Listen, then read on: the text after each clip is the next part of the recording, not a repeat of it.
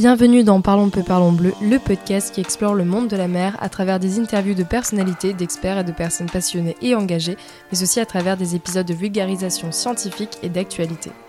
Nouvelle semaine, nouvel épisode du podcast et voici un extrait de la conversation que vous pourrez rejoindre dès demain sur Parlons peu, parlons bleu.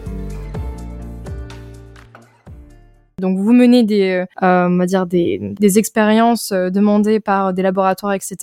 Mais vous faites aussi de la science participative. Est-ce que tu veux en parler? Ah bah ouais, à fond.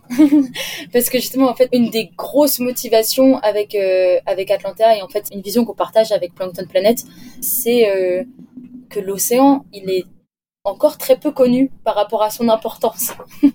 enfin, en, tout cas, euh, au niveau des, des planctons, donc c'est tous les organismes qui dérivent euh, au gré des courants. Ça paraît un peu bizarre de se dire on se focalise sur les planctons parce que tu as des planctons qui sont euh, plus petits qu'un micron et d'autres qui font 10 mètres.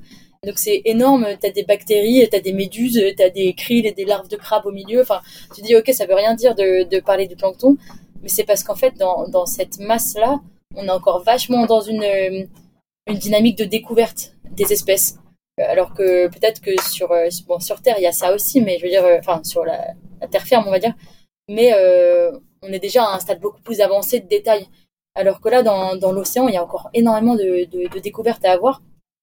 Et euh, la raison pour laquelle c'est pas encore euh, autant connu que ça, c'est parce qu'il y a, avait pendant un moment pas assez d'argent investi dedans, que logistiquement c'est compliqué et que c'est un, milieu, un écosystème qui évolue dramatiquement vite, notamment dans les conditions de, des règlements climatiques actuels, quoi.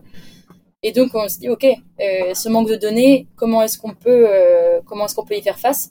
Donc il y a ces grosses expéditions super carrées qui permettent de vraiment poser les bases, faire les choses step by step, euh, qui avancent, genre comme comme Tara quoi. Genre c'est c'est c'est merveilleux ce qu'ils font.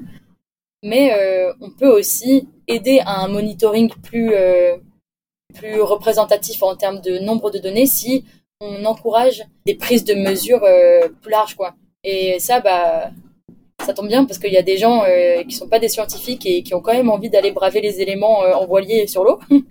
du coup, euh, ces personnes-là, ces citoyens, ces citoyennes peuvent aider la science du fait que juste ils sont sur place. Et donc, si on développe les instruments qu'il faut, les protocoles qui sont suffisamment simples et pas, pas trop contraignants, ils peuvent fondamentalement aider à la prise des données pour euh, que derrière les scientifiques prennent le relève, fassent des analyses, etc.